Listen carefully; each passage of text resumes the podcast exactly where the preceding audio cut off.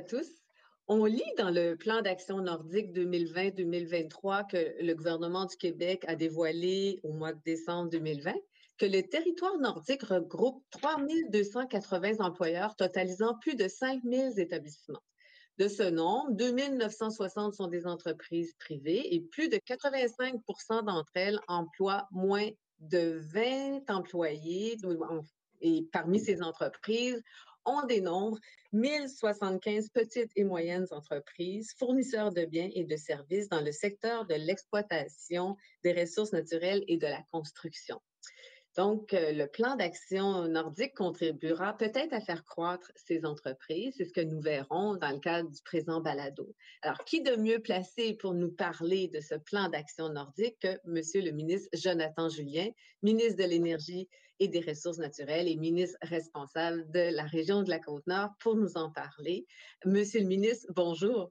Bonjour et bienvenue. Nous sommes euh, ravis de vous revoir avec ce balado après vous avoir euh, entendu sur euh, le plan de valorisation des minéraux critiques et stratégiques. Aujourd'hui, on a le plaisir de vous accueillir pour nous parler du plan d'action nordique.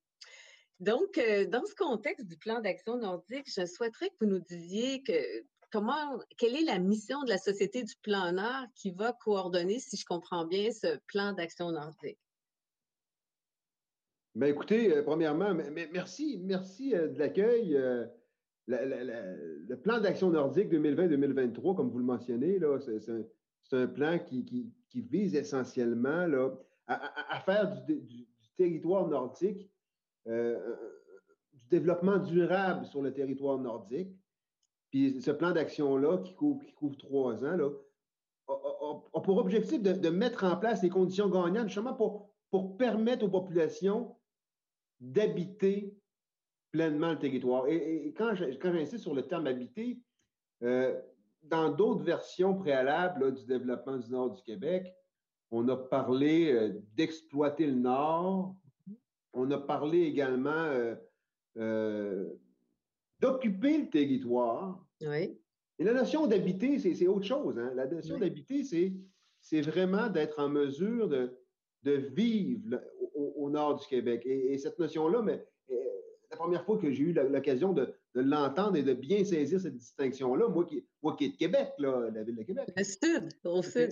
Euh, c'est la mairesse de Chibougamau, là, qui est la présidente, en réalité, Manon qui, qui, est la présidente de la table des partenaires, qui me disait, Jonathan, il faut que tu comprennes, c'est une grande distinction. Et c'est dans cette perspective-là qu'on a travaillé avec la Société du Plan Nord, la Société du Plan Nord, qui est en réalité le, le, bras opérateur de ce plan d'action nordique, euh, avec la table des partenaires, justement pour travailler avec eux dans cette perspective-là d'habiter, d'habiter le nord du Québec. Parce qu'habiter, oui, c'est du développement économique, mais c'est de la qualité de vie, c'est des milieux de vie. Alors, on, doit travailler sur du développement socio-économique. Et euh, dans toutes les initiatives qu'on doit mettre en place, il ne faut jamais euh, oublier le volet socio du terme socio-économique qui, fait toute la différence. Justement, pas pour exploiter le Nord, pas pour euh, être présent au Nord, non, non, pour habiter le territoire nordique, ce, vaste territoire-là. Alors, c'est pas l'action nordique, c'est là-dedans qui s'inscrit essentiellement et c'est fait par et pour les gens qui, habitent le nord du Québec et naturellement, euh, dans une perspective de développement durable, de développement économique. Donc, on, le fait avec les gens et on est bien fiers du résultat. Alors ça, éventuellement, je vais vous poser des questions tantôt quand vous parlez de développement durable, comment ça va se concrétiser au juste dans, l'examen des projets, par exemple. Mais avant ça, j'aimerais ça que vous nous disiez euh, en quoi ce plan peut contribuer à la relance hein, économique, parce qu'on le voit, euh, quand on lit le plan, il y a un objectif de contribuer à la relance économique. Est-ce possible de nous parler en quoi le plan d'action nordique contribue à la relance? Mais essentiellement, oui, oui. Euh, la relance de l'économie, là, euh, on a la pandémie, la COVID euh, qu'on vit actuellement, qui a des effets importants sur, la collectivité. Toutefois, euh, après analyse de, différents scénarios, là, on, peut centrer la relance post-COVID.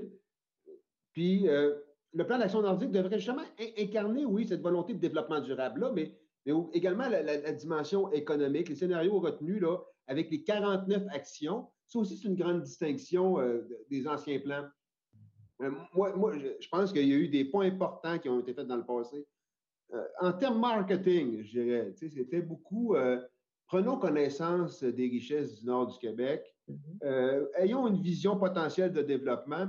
Mais ce que j'observais, c'est oui, mais concrètement, là, ce qu'on a fait, est-ce que ça a favorisé, oui, le développement durable, le développement économique, la qualité de vie des gens du Nord? J'avais de la misère à cibler exactement ce qu'il y en était. Nous, on a décidé de dire, avec la table des partenaires, on va avoir des actions précises, mesurables et qui répondent aux orientations. 49 actions au nord du 49, 49e parallèle. Donc, c'est le concept du rappel de 49 on est arrivé comme ça, mais somme toute, on trouvait que le clin d'œil était intéressant. Oui, effectivement.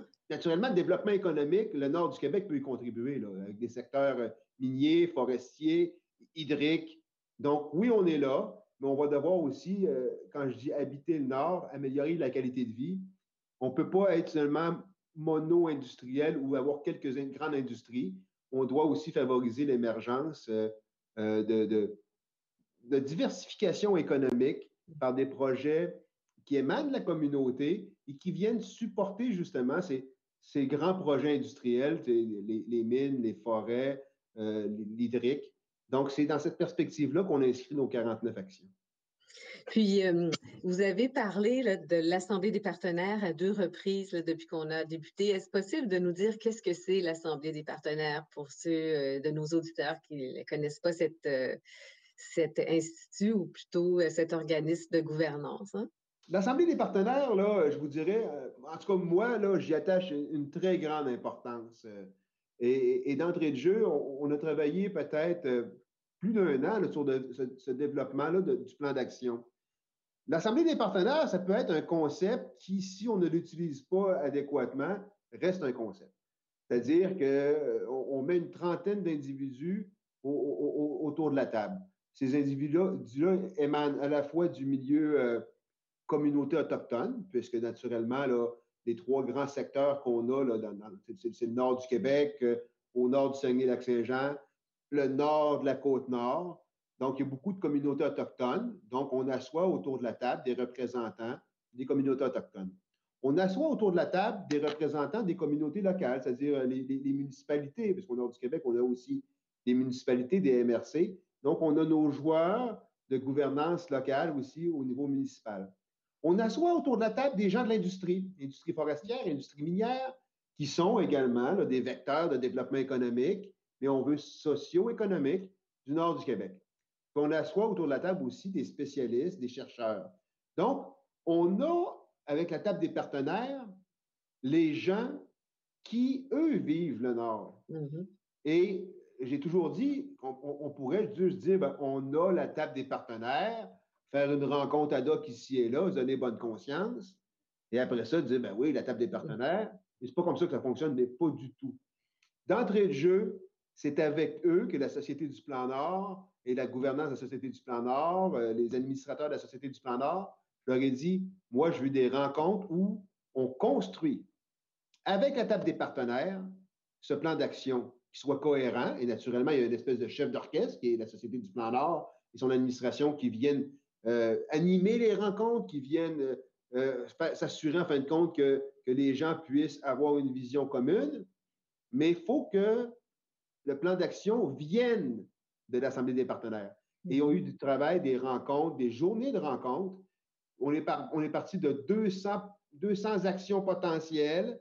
On a rattaché ça aux orientations on a focalisé l'attention euh, sur, les éléments les plus importants pour arriver à 49 actions sur quatre orientations distinctes. Mais à la fin, quand, moi je dépose, quand j'ai déposé le, plan d'action nordique avec les gens de la Société du Plan Nord, à côté de moi, il y avait la présidente euh, de l'Assemblée des partenaires, parce que pour moi, ce n'était pas une image. C'est, c'est par et pour eux qu'on fait ce plan d'action nordique. Donc, euh, honnêtement, c'est un outil puissant, parce que dans toute chose, si euh, une action, si un geste qu'on souhaite poser est incarné par les gens qui euh, sont touchés ou qui doivent poser des gestes pour y arriver, ben, c'est gage de succès. C'est-à-dire que c'est certain qu'en incluant les principaux euh, groupes et individus touchés par notre plan d'action, on risque beaucoup plus d'arriver à atteindre les objectifs liés par ces actions-là. Une adhésion à votre plan d'action, c'est ce que ça permet aussi. Clairement. clairement. Puis, moi, je crois ça dans, tout. Hein. Encore là, j'ai des exemples des fois qui peuvent être boiteux, mais quand je suis à la ville de Québec, quand je voulais développer un parc, euh, un, parc, euh, un parc de quartier, euh, on pouvait avoir des architectes là, au central qui disaient ben, ça serait le fun de mettre tel jeu, tel truc, etc. À la fin, j'ai toujours attendez une minute. On va faire une soirée avec les gens du quartier, avec les familles, avec les enfants. On va leur présenter, puis on va leur donner des options. Mais à la fin, si on veut que ce parc de quartier vive, ben, c'est toujours bien d'impliquer les gens du quartier. Et honnêtement, à la grande différence, quand on regarde les parcs de quartier à la Ville de Québec, ceux qui ont le plus de personnes qui, euh, qui en bénéficient, c'est-à-dire qu'on voit qu'il y a une grande présence, c'est ceux qui ont émané d'une consultation ou au cœur de la consultation, on le fait pour eux. Ça serait bien qu'ils nous disent qu'est-ce qu'ils veulent. Oui, ils se sont sentis partie prenante. C'est comme votre plan d'action nordique. Ils se sont sentis partie prenante et donc peuvent euh, y contribuer par la suite. Pour euh, arriver à votre plan d'action, il y a eu l'établissement de thématiques prioritaires. Est-ce que c'est possible de nous en parler? Moi, j'ai vu deux conditions, entre autres, là, dans, dans ces, ces, thématiques, euh, des conditions qui sont exprimées par les représentants du territoire. Puis on nous dit qu'il faut agir en fonction des caractéristiques et des réalités propres à la nordicité. Puis là, je me dis, ah, tiens, un terme, euh, peut-être que vous pouvez nous en parler. Puis on nous dit aussi qu'une priorité, euh, une des conditions, c'est de reconnaître le pouvoir d'agir des collectivités nordiques. Euh, puis là, je me disais, mais qu'est-ce qu'au juste que cette reconnaissance euh, des collectivités nordiques, puis comment ça se traduit concrètement, ce pouvoir d'agir? Est-ce que c'est à travers l'Assemblée des partenaires, entre autres? Parfait. Bien, vous avez deux notions là, euh, qui, effectivement, sont au, sont au, centre un peu de nos, réflexions. Là. Quand on parle de, caractéristiques, de réalité propre à la nordicité, bon, on est capable de concevoir cette phrase-là, mais c'est quoi la nordicité? La nordicité, naturellement, ça, l'appelle à, des particularités qui sont propres euh, à ce secteur-là, c'est-à-dire euh, il, fait froid, il fait froid pas mal à l'année, il y a une période estivale avec plus de chaleur, euh, il y a des précipitations X, il y a le pergénisol. Alors, tu sais, je veux dire, en, termes de, variables environnementales, c'est pas celle auxquelles on est habitué là, euh, plus, au sud du 49e parallèle. Donc, la nordicité, ça, peut se détailler comme ça. Ça peut aussi se détailler en termes d'environnement humain. Mm-hmm, L'accessibilité mm-hmm. au territoire, euh, par, avion, naturellement, une très faible densité de population. Il faut, comprendre que au nord du 49e parallèle, quand on dit c'est le plan d'action au nord du 49e parallèle, on parle de 72% euh, de la superficie du territoire du Québec avec une population de 130 000 habitants, 1,5% de la population. Donc, on comprend bien, 72% du territoire, 1,5% de la population. La densité, euh, ce c'est pas là que ça se passe. Donc, c'est une, particularité. Donc, ça, c'est le volet nordicité. Et là, quand on dit, on veut reconnaître le pouvoir d'agir des collectivités nordiques, bien là, ici, on, pouvoir d'agir réfère à, comment on, on peut s'assurer que le groupe social là, euh, ça l'émane de lui, c'est-à-dire ses représentants. Alors, plan d'action 2020-2023, c'est un résultat d'une vision du Nord euh, qui, compte pouvoir agir pour les communautés nordiques, à la lumière de, la volonté de ces communautés-là. Alors, c'est un peu ce que je vous décrivais euh, au, préalable, d'habiter le territoire. Oui, encore là, c'est un beau concept. On, on, voit la distinction entre exploiter ou être présent, non, c'est habiter.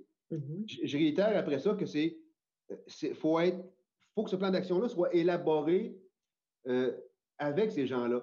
Incarné Incarné, puis, c'est toute la différence. Hein? Euh, je, me répète, là, mais je pense que la plus grande erreur qu'on peut faire quand on veut faire du développement du territoire nordique, c'est de le penser de manière pragmatique avec nos yeux de gens qui n'habitent pas ce territoire-là.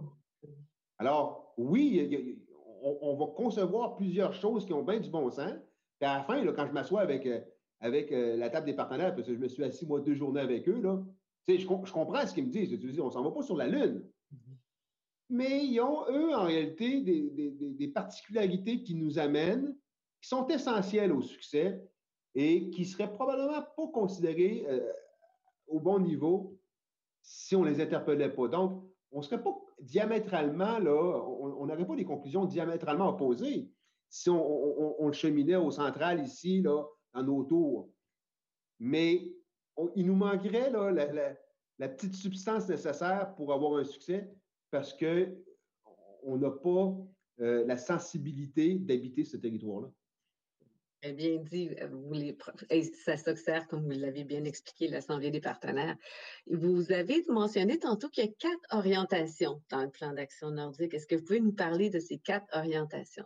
Oui, mais écoutez, euh, encore là, quand on travaille un, plan d'action, euh, je, crois que les quatre orientations, j'aime bien ce qui est structuré parce que, parce que premièrement, on peut toujours s'interroger, est-ce que le geste que je pose répond à quelque chose qui est primordial par rapport à, mon grand objectif, à, ma grande vision. Alors, on, vient encarcaner là, quatre orientations. Des fois, là, il y a des, trucs qui sont concomitants, mais les quatre orientations, qu'on les regarde, sont exhaustives. Alors, mm-hmm. premièrement, la première, c'est un, accès optimisé au territoire nordique. Donc, c'est toute cette volonté-là, là, en réalité, on, on, voit que pour le développement socio-économique du Nord, l'accès au territoire est, primordial. On parle beaucoup d'infrastructures. C'est sûr qu'il y a des sommes importantes. Si on, dit que le plan d'action nordique, c'est 1,4 milliard de dollars dans les prochaines années, là, à la fois euh, un peu plus de la moitié qui vient du gouvernement et l'autre moitié qui vient des, différents partenaires, le fédéral, le privé. Bien, ici, là, on a quand même une part importante qui est liée à cette orientation-là, à peu près un milliard, parce que c'est des infrastructures, euh, des, routes, euh, qui sont hyper dispendieuses euh, en, termes de, de montant investi, parce qu'investir dans des, dans, dans, des liens routiers ou euh, des infrastructures dans le nord du Québec, euh, c'est dispendieux, beaucoup d'eau, beaucoup de rivières, beaucoup de ponts et ponceaux, bref. Mais l'accessibilité, première orientation. La deuxième orientation, c'est avoir un tissu économique fort et diversifié. Alors, ça vise beaucoup l'essor économique du territoire nordique, mais en misant là, sur l'entrepreneuriat, tantôt j'en ai parlé rapidement. Euh, le nord du Québec, puis on, le vit ben, sur la côte nord, je suis responsable de la côte nord, donc je vais beaucoup plus régulièrement. On me parle beaucoup, on me dit souvent, Jonathan, un des enjeux qu'on a, c'est la diversification économique. C'est-à-dire que oui, on a des grandes industries, les forêts, les mines, euh, comme je disais, le milieu hydrique avec Hydro-Québec. Mais euh, dans le passé, actuellement, ça va assez bien dans le secteur minier actuellement, mais c'est des projets qui sont cycliques qui fait en sorte que euh, souvent, quand ça va moins bien dans le milieu minier, dans le milieu forestier, euh, ça entraîne des, chocs économiques qui rendent difficile justement d'habiter le territoire. Alors, on doit prôner la diversification euh, de, l'économie, donc renforcer le tissu économique fort et diversifié. Alors là, on peut parler de serre, on peut parler d'agriculture, on peut parler de tourisme, donc, c'est ça qu'on doit travailler dans le plan d'action nordique pour justement élargir euh, ce volet-là économique par une diversification qui va assurer un succès à long terme et euh, de manière plus constante et pas par mm-hmm. choc lié à des grandes industries. On a le milieu de vie attractif, dynamique. Là qu'on va parler de, qualité de vie, comment on peut faire la promotion du territoire tout en, améliorant les, les, conditions de vie de la collectivité nordique. Là. Alors ici, là, on parle, par exemple, connexion Internet. Ben, aujourd'hui, en 2021, il ne faut pas se tromper, il ne faut plus dire 2020. En 2021, ben, euh, d'avoir des outils branchés, nous, on le prend pour acquis, mais euh, je crois que ça améliore la qualité de vie. la fibre optique sur le territoire. Avoir accès à Internet. Mais après ça aussi, on peut parler là, de, de comment qu'on peut travailler sur, sur sur des enjeux euh, qui, pourraient être, quand on parle de qualité de vie, on dit toujours, euh, moi, avec ma famille, si je suis au nord du Québec pour mon job, si je veux l'habiter puis y rester, il ben, faut que je sois en mesure d'avoir une qualité de vie, euh, loisirs, information, Internet est un exemple. Donc, ça, c'est un volet qui est important, auquel quand même on va, on va investir, somme toute, 251 millions là, au cours de cette période-là. Et le dernier volet, le quatrième volet, qui, est non le moindre, c'est un environnement nordique à, conserver. Là, on parle beaucoup là, euh, comment on peut planifier, intégrer la conservation du territoire, justement, en harmonie avec, les principes de développement durable. Donc, c'est un volet qui, est incontournable. Euh, on, le voit dans tous les grands projets, que ce soit forestier, euh, minier. On, a travaillé, vous l'avez vu avec, Benoît Charette, là, le ministère de, mon ministère ici, des mines, mon, collègue à Fond des forêts, pour pouvoir préserver du territoire. Donc, ça, ici, c'est un volet primordial. Tout le volet, oui, développement socio-économique, mais dans une perspective de développement durable en considérant ces enjeux-là. Donc, c'est le quatrième volet. Donc, toutes les actions qui ont été énoncées, les 49 actions, rentrent euh, de, manière majeure en dessous de chacun de ces chapeaux-là. Des fois, comme je vous disais, c'est concomitant, mais on sait que si on travaille sur une action qui répond à un de ces éléments-là, on est sur la bonne voie. Puis justement, vous parlez des actions, il y a 49 actions. Euh, ce que j'ai lu, c'est que ces actions sont établies en fonction des, trois dimensions du développement durable. Est-ce que vous pouvez nous donner un, exemple de prise en compte dans une action de ces trois dimensions du développement durable? Oui, oui, certainement. Écoutez, là, euh, vous avez parfaitement raison. Puis encore là, c'est toujours une préoccupation. Euh, et, je vous dirais que moi, je ne suis pas spécialiste, là, euh, mais quand on avait nos discussions, on me ramenait toujours ces trois dimensions-là. Ce qui fait qu'aujourd'hui, moi également, je les incarne dans, ma réflexion euh, quand on parle du développement nordique, là, économique, social, environnemental, cette espèce de triade-là qui est essentielle dans les gestes qu'on pose. Alors, quand, on parle des actions, on a une action, entre autres, qui est qui vise à accompagner les grandes entreprises en matière de, responsabilité sociale sur le territoire. La Société du Plan Nord, en collaboration avec les ministères et organismes concernés, vont développer des projets pilotes qui visent justement à incarner cette action-là, qui peut être plus ou moins tangible si euh, on s'y attarde pas. Alors, c'est, à, titre d'exemple, on veut accroître l'approvisionnement responsable qui tient compte du potentiel entrepreneurial euh, de la collectivité haute, de la, dimension économique, c'est le volet économique, c'est accroître cet élément-là. En même temps, on veut assurer des retombées, des retombées positives sur le, tissu social qui, est affecté par les activités de, de entreprises. Alors, c'est le volet dimension sociale. Puis comment on peut faire aussi dans ces gestes-là pour atténuer les effets qui pourraient potentiellement être négatifs des activités sur l'environnement, la dimension environnementale? Donc, oui, il y a une action qui a accompagné des grandes entreprises en matière de, responsabilité sociale et territoriale. Et quand on regarde cet accompagnement-là, on doit convenir qu'on doit toucher ces trois volets-là, qui sont indissociables. Alors, euh, c'est pas vrai, ils peuvent être dissociables. Mais si on, fait, si on les dissocie, on n'a pas le succès escompté. on ne retrouve pas les trois piliers en même temps. C'est toujours l'objectif hein, d'essayer d'avoir les trois piliers en même temps. bien balancé. Oui, oui. Comment, comment on peut aider les entreprises qui sont établies au nord du 49e parallèle avec le plan d'action euh, nordique? Bien, écoutez, euh, comme, je, comme je le mentionnais tantôt, euh, si on regarde de manière historique le nord du Québec, puis si on retourne derrière, là, puis, encore aujourd'hui, c'est une réalité, là, ben, c'est beaucoup, en fin de compte, de grands donneurs d'ordre dans des industries euh, forestiers, miniers. on parle quand même des, milliers d'emplois dans ces secteurs-là. Et là, on vient dire, oui, mais on, veut que la vitalité économique puis la collectivité nordique s'épanouissent. Alors, le gouvernement devrait intervenir auprès justement de, des PME, c'est-à-dire les, petites et moyennes entreprises qui ne sont pas ces, ces, grandes entreprises qui sont essentielles pour, pour la vitalité du nord du Québec, mais euh, on doit intervenir auprès de, justement de, ces PME-là. comment on peut le faire? Là? On peut faire des, initiatives auprès de ces PME-là pour augmenter justement la capacité des fournisseurs, ces fournisseurs locaux, justement, à participer à ce développement et à se développer par le fait même en, l'intérieur euh, euh, des, PME. Là. Et, pour moi, c'est un geste qu'on peut poser. alors, comment qu'on peut le faire? C'est toujours un peu sensible. Et moi, je pense qu'on peut, d'une part, encourager des projets d'entrepreneuriat local structurant sur le territoire. On a parlé de serre tantôt. Donc, oui, on peut amener du soutien financier. je, le fais avec mon collègue euh, André Lamontagne pour venir diversifier. Après ça, on peut soutenir aussi, euh, euh, oui, ces projets de diversification économique, mais aussi on pourrait favoriser justement par l'octroi des contrats, par des mécanismes régionalisés, justement, de s'assurer que les PME locales euh, euh, puissent bénéficier, en fin de compte, de certains avantages liés à la régionalisation. Puis, euh, on, peut faire aussi favoriser la création d'emplois, la formation. Donc, je pense qu'on doit le regarder dans cette perspective-là.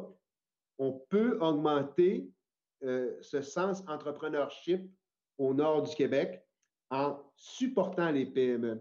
Et, quelqu'un qui voyage un peu, si, vous allez en Beauce, vous sentez en fin de compte que la Beauce est bâtie sur l'entrepreneurship. Mm-hmm. Parce que c'est parce que la réalité de la Beauce. Mm-hmm. Puis si on s'en va euh, en Basse-Côte-Nord ou en Côte-Nord, euh, au nord du 49e, ben ça s'est beaucoup développé sur des grandes industries.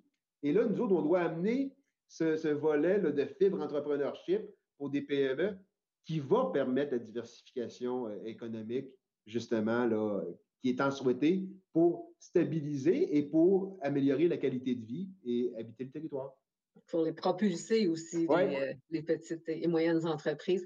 J'aimerais juste revenir pour poser une autre question sur la responsabilité d'entreprise, parce que ça, c'est la responsabilité sociale d'entreprise, parce que c'est un concept auquel nos entreprises s'intéressent beaucoup, euh, puis encore en ce moment plus à cause de la pandémie. Euh, j'ai vu dans le plan qu'il y avait peut-être une possibilité d'accompagner les grandes entreprises en matière de responsabilité sociale sur le territoire. Quand vous avez fait référence tantôt à l'approvisionnement responsable, parce que c'était aux grandes entreprises que vous pensiez? Oui, ben oui, parce que, il y a, peut-être euh, une, trentaine de grands donneurs d'ordre du secteur privé, minier, forestier, industriel. Euh, c'est 12, 12 000 emplois directs, 9 000 emplois indirects. Donc, oui, euh, on, veut accroître la responsabilité sociale. Et puis, je pense qu'ils sont au fait aussi, là, ces, grandes entreprises-là. Là. c'est pas comme si on leur disait euh, puis qui n'étaient pas, pas conscients et conséquents naturellement, et de plus en plus. Là, je veux dire, euh, on, le vit quand je rencontre les grandes minières, là, tout le monde est conscient, puis tout le monde a déjà bien amorcé ce virage-là. Alors, nous, on, pourrait justement définir des plans d'intervention en vue de, renforcer justement les pratiques de responsabilité sociale auprès des promoteurs, des projets, des, grandes entreprises qui sont sur le territoire. Parallèlement, ben, le gouvernement, là, on, peut encourager les grandes entreprises actives sur le territoire à adopter ce qu'on dit des, comportements issus de, responsabilité sociale des entreprises.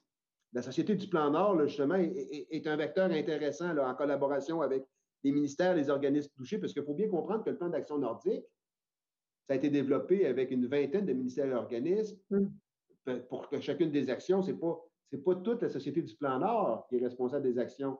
C'est souvent des actions qui peuvent émaner infrastructure MTQ, formation, éducation euh, ou bien main-d'œuvre, euh, santé. Donc, c'est un chef d'orchestre qui a orchestré tout ça. Donc, avec les ministères et les organismes concernés, on, on peut développer des projets pilotes qui visent justement à accroître l'approvisionnement responsable qui tient compte justement de tout le potentiel au nord du Québec, euh, le potentiel d'entrepreneuriat qui nécessite souvent une première poussée du gouvernement. Je donnais l'exemple des SAR, mais c'est souvent comme ça d'autant plus au nord du Québec, parce qu'il faut bien comprendre que euh, c'est toujours un peu plus complexe, juste en termes d'infrastructure. C'est 15, 20, 30% plus mm-hmm. dispendieux. Donc, oui, on doit venir le, soutenir euh, au premier balbutiement, venir le supporter avec les ministères organismes, justement pour aller plus loin. Et je, le réitère, les grands donneurs, euh, donneurs d'ordre au, nord du Québec moi, je l'observe après deux ans et deux ans et demi dans mes responsabilités, mais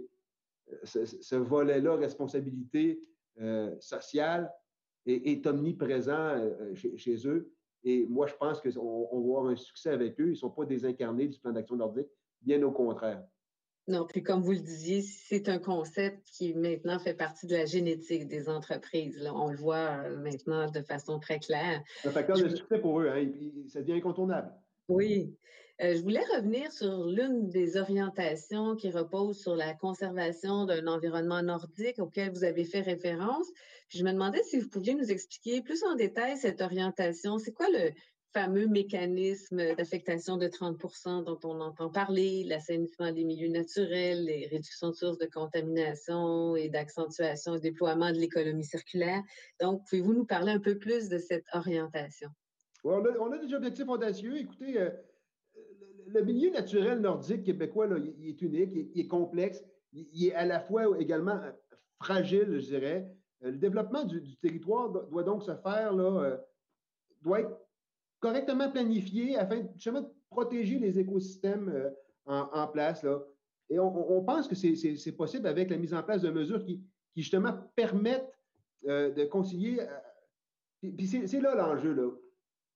Permettre de concilier le, volet développement économique, bénéfices économiques, mais il ne doit pas se faire non plus, euh, à contrario, des, volets sociaux ou conservation de l'environnement. Euh, ce qui a peut-être été le cas là, dans, il, y a, quand même assez longtemps, ce n'est pas, pas, récent, euh, où on avait, le, au nord, c'est beaucoup le volet économique. Puis, alors, comme je dis, cette espèce de triade-là doit être considérée on utilise les connaissances climatiques du territoire nordique pour appuyer justement nos, démarches de réduction de gaz à effet de serre, des émissions, puis aussi de s'adapter au changement climatique qui touche plus particulièrement le nord du Québec. Euh, le, plan d'action 2023, euh, je pense qu'il, pas je pense, je suis certain, consolide l'engagement qui vise justement à désigner 50% du territoire situé au nord du 49e parallèle à des fins de de conservation d'ici 2035. Alors, on, veut renforcer notre, réseau d'air protégé, qui représente 20% du territoire nordique, et 30% du territoire sera consacré à la protection de l'environnement. Euh, puis pour nous, c'est essentiel. Puis on, pense qu'on peut y arriver, bien que ce soit des cibles, je, je le réitère, audacieuses. Euh, alors, ça, nous assure la sauvegarde de la biodiversité, la mise en valeur de divers types de développement, euh, ça va passer par la formation d'intervenants locaux qui sont sensibles à, ces enjeux-là environnementaux, qui vont permettre justement d'améliorer notre capacité d'agir. Euh, et, encore là, je réitère, pour y arriver, puisque, j'ai travaillé sur, euh, sur l'atteinte des cibles euh, juste en décembre dernier. Mm-hmm. Oui, vous avez fait des annonces? Oui, il n'y a rien de mieux là, que, que, que, de travailler en collégialité. Puis à la fin, c'est c'est de mettre en perspective, on, a tous des objectifs qui peuvent paraître diamétralement opposés, et si on s'assoit et on discute bien ensemble, on, peut y arriver. Justement, chacun comprend les contraintes de l'autre et il euh, faut éviter les vases clos. Et il n'y a pas de raison qu'on n'arrive pas à, atteindre nos cibles audacieuses. Puis soyez assurés qu'on va y travailler très activement. Pourtant, moi, je suis le MERN, je suis ressources naturelles. Euh, mon, plus grand succès ou mes indicateurs de performance, c'est comment euh, on réussit à avoir des investissements dans le secteur minier, après ma barre. Mais, mais, pour moi, ça ne se fait pas à contrario de certains enjeux sociaux ou environnementaux. Et je mm-hmm. pense qu'on peut, non seulement on peut le faire, mais ça peut être au bénéfice euh, du Québec. C'est-à-dire que de plus en plus, je crois que les investisseurs euh, où les, consommateurs, c'est-à-dire des, produits, vont attacher une importance, importante, une importance importante, majeure, à ce que ce développement-là se fasse en cohésion avec cette triade-là. Et on a tout intérêt au Québec de faire démonstration qu'on est chef de file, parce que soudainement, euh, l'exploitation de nos ressources naturelles, si elle se fait, puis je crois qu'elle se fait déjà dans cette perspective-là, va donner un avantage concurrentiel de plus en plus, parce que je crois que les consommateurs, que les clients de produits vont exiger une traçabilité qui démontre clairement que la provenance de, cette matière première-là est faite dans une perspective de développement durable.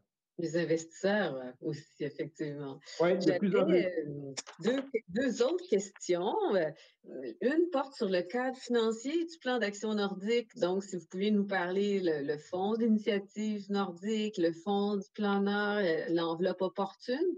Puis ma, mon autre ou ma dernière question, ça serait sur votre mécanisme de reddition de comptes. Parfait. Bien, écoutez, comme je le mentionnais tout à l'heure, on parle de, sur, la période 2020-2023 on parle de 1,4 milliard de dollars.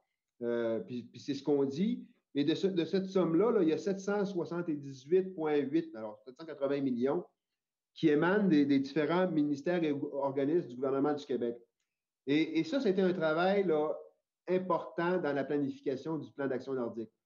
C'est-à-dire qu'une fois qu'on a identifié les actions avec la table des partenaires, un, travail plutôt aride, aride ou, exigeant, ça a été d'attacher chacune de ces actions-là. Je dis toujours, moi, c'est qui notre R?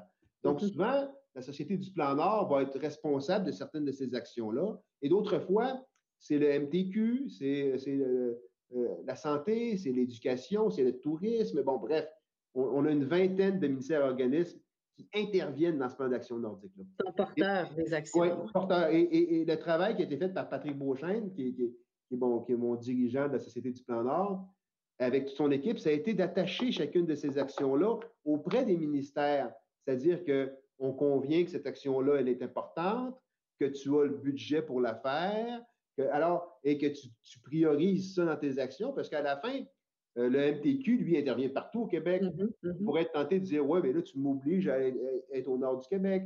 Même chose pour la santé, même chose pour l'éducation. Donc, la Société du Plan Nord est là pour s'assurer que tous les ministères et organismes qui interviennent au nord du 49 euh, parallèle, 49e parallèle, prennent l'engagement de réaliser ces actions-là.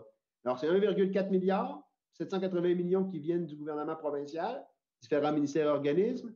Euh, un montant important euh, qui vient de mémoire, euh, le chiffre exact, plus de la moitié du résiduel qui vient du gouvernement fédéral, et les autres sommes qui viennent du secteur privé.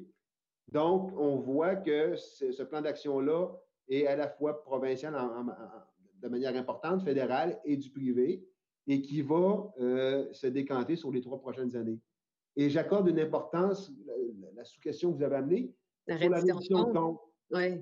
Parce que quelqu'un me disait, ouais, mais euh, vous, euh, en fin de compte, vous l'appelez plan d'action nordique, mais qu'est-ce qui est différent, euh, par exemple, du plan Nord ou.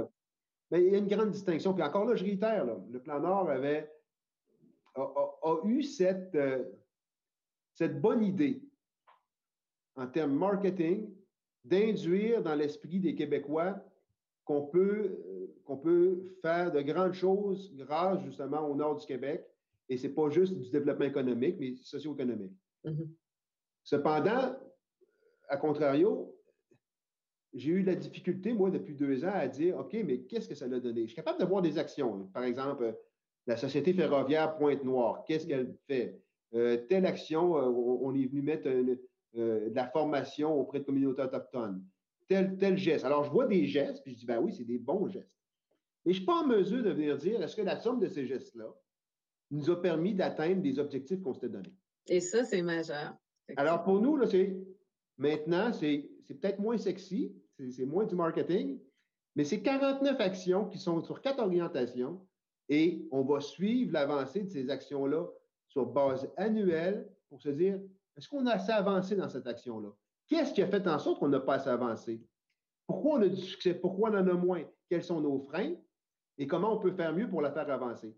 Alors, oui, on va faire une réduction de compte annuelle sur l'avancement de chacune des actions-là. Et soyez assurés qu'à la fin du trois ans, euh, on, va le faire euh, euh, de manière rigoureuse, sans, sans, être flagorneur par rapport à ce qu'on a réalisé, bien au contraire, de manière cohérente, objective. Est-ce qu'on a réussi à faire ce qu'on avait préconisé qu'on souhaitait faire avec la table des partenaires pour se dire, ben voici nos bons coups, voici ce qui n'a pas fonctionné, voici dans quel contexte. des fois, il y a du contexte là, qui fait qu'on ne réussit pas. Mais on va être en mesure de se mesurer et d'évaluer notre performance et d'ajuster le tir, de le coefficient. Je nous souhaite la meilleure des performances. Je crois que tout le monde est, conscient et tout le monde pousse dans le bon sens pour qu'on ait une bonne performance. Mais aujourd'hui, on a des objectifs mesurables qui vont nous permettre justement de nous évaluer et de nous remettre en question euh, pour euh, éventuellement retravailler ce plan d'action-là. Et aussi, on va peut-être, euh, je regarde cette perspective-là avec la Société du Plan Nord. Est-ce qu'on peut se donner plus d'agilité même pour venir à chaque année, venir revoir nos, actions mmh. en rajoutant un an? Et un dernier élément, après ça, je vois qu'il y a des, programmes aussi, mais on s'est gardé une marge de manœuvre, euh, un, 36 millions approximativement, justement pour dire, oui, on a un plan d'action qui, qui, a des actions précises, mais je veux avoir de l'agilité s'il y a des nouveaux besoins ponctuels qui arrivent qu'on n'a pas pu évaluer au jour 1. Parce que le plan d'action, je ne veux pas qu'ils nous encarcanent et qu'ils nous disent je ne peux plus rien faire d'autre que ce qu'il y a là-dedans. On développe avec la Société du Plan Nord des critères pour cette enveloppe-là parce que ce n'est pas une enveloppe discrétionnaire. mais c'est une enveloppe qui nous permettrait euh, momentanément, s'il y avait des, de nouveaux enjeux, de, nouvelles possibilités, justement de, réagir puis d'être agile. Mmh. Donc, je crois que c'est bien dosé. Que, comme vous disiez, on, a des programmes aussi à travers ça, le programme, entre autres, le Fonds d'initiative euh, nordique, qui permet justement de, soutenir des projets locaux, des projets ad hoc, euh, de, toute sphère de développement. On a une enveloppe de 11 millions qui est rattachée pour, les trois prochaines années. Donc, oui, on a le, grand plan d'action, les 49 actions, on a un, fonds d'initiative, puis une enveloppe euh, de disponible pour être agile, pour être en mesure de capter dans cet intervalle-là de nouvelles initiatives qui pourraient être porteuses et auxquelles on n'aurait pas pensé avec les partenaires. Je dois vous dire, pour la reddition de comptes, Monsieur le ministre, s'il y a quelque chose qui est apprécié par les parties prenantes, c'est bien ça, en disant, oui, on, veut, on veut bien contribuer, mais on veut savoir où l'argent s'en va, puis à quoi c'est destiné. Puis on l'a vu, vous savez, dans le dossier des changements climatiques aussi. Alors ça, vraiment, bravo, parce que c'est quelque chose qu'on souhaitait. le thème que je cherchais, c'est on ne sera pas complaisant. C'est-à-dire que pour moi, là, quand les gens sont de bonne foi, euh, comme je vous dis, on prend l'exemple de la COVID, tout le monde peut concevoir que le COVID a des répercussions sur les résultats atteints. Moi, moi je ne changerai pas mes cibles. Je vais venir contexter pourquoi on ne les a pas atteints si je suis capable de démontrer que ces, événements-là, ce n'est pas en lien avec le plan d'action nordique, mais ne me permettent pas d'atteindre mes, cibles. Moi, je pense qu'on se donne, en fin de compte, un plan d'action, et après ça, on doit être capable d'expliquer de manière transparente ce qu'on a réalisé, mm. pourquoi on a eu du succès? Des fois, des fois ce n'est même pas de notre faute si on a du succès, c'est le marché. Pourquoi on a eu des difficultés? Parfois, ce n'est pas de notre faute si on a eu des difficultés. Mm-hmm. C'est le contexte. Mais il faut être capable d'être transparent pour dire on s'est entendu pour aller là, puis voici où ce qu'on a atterri, voici où on a eu des gains, voici où ce qu'on n'a pas réussi, voici pourquoi. Et ça, c'est toujours apprécié, la transparence. Normalement, au cas où nos auditeurs se posaient la question, nous terminons toujours avec une série de questions plus ludiques, mais comme nous vous avons posé ces questions-là dans un balado quand nous vous avons interviewé sur le plan de valorisation des minéraux critiques et stratégiques, je vais dire à nos auditeurs, si vous voulez savoir quelle, est la pensée du ministre par rapport à ces questions ludiques, je vous retourne à ce balado qui est sur YouTube. Donc, ben, écoutez, Monsieur le ministre, encore une fois, merci, c'est un plaisir. Vous êtes passionné, puis vous réussissez à nous communiquer votre enthousiasme. Merci à vous. Merci beaucoup.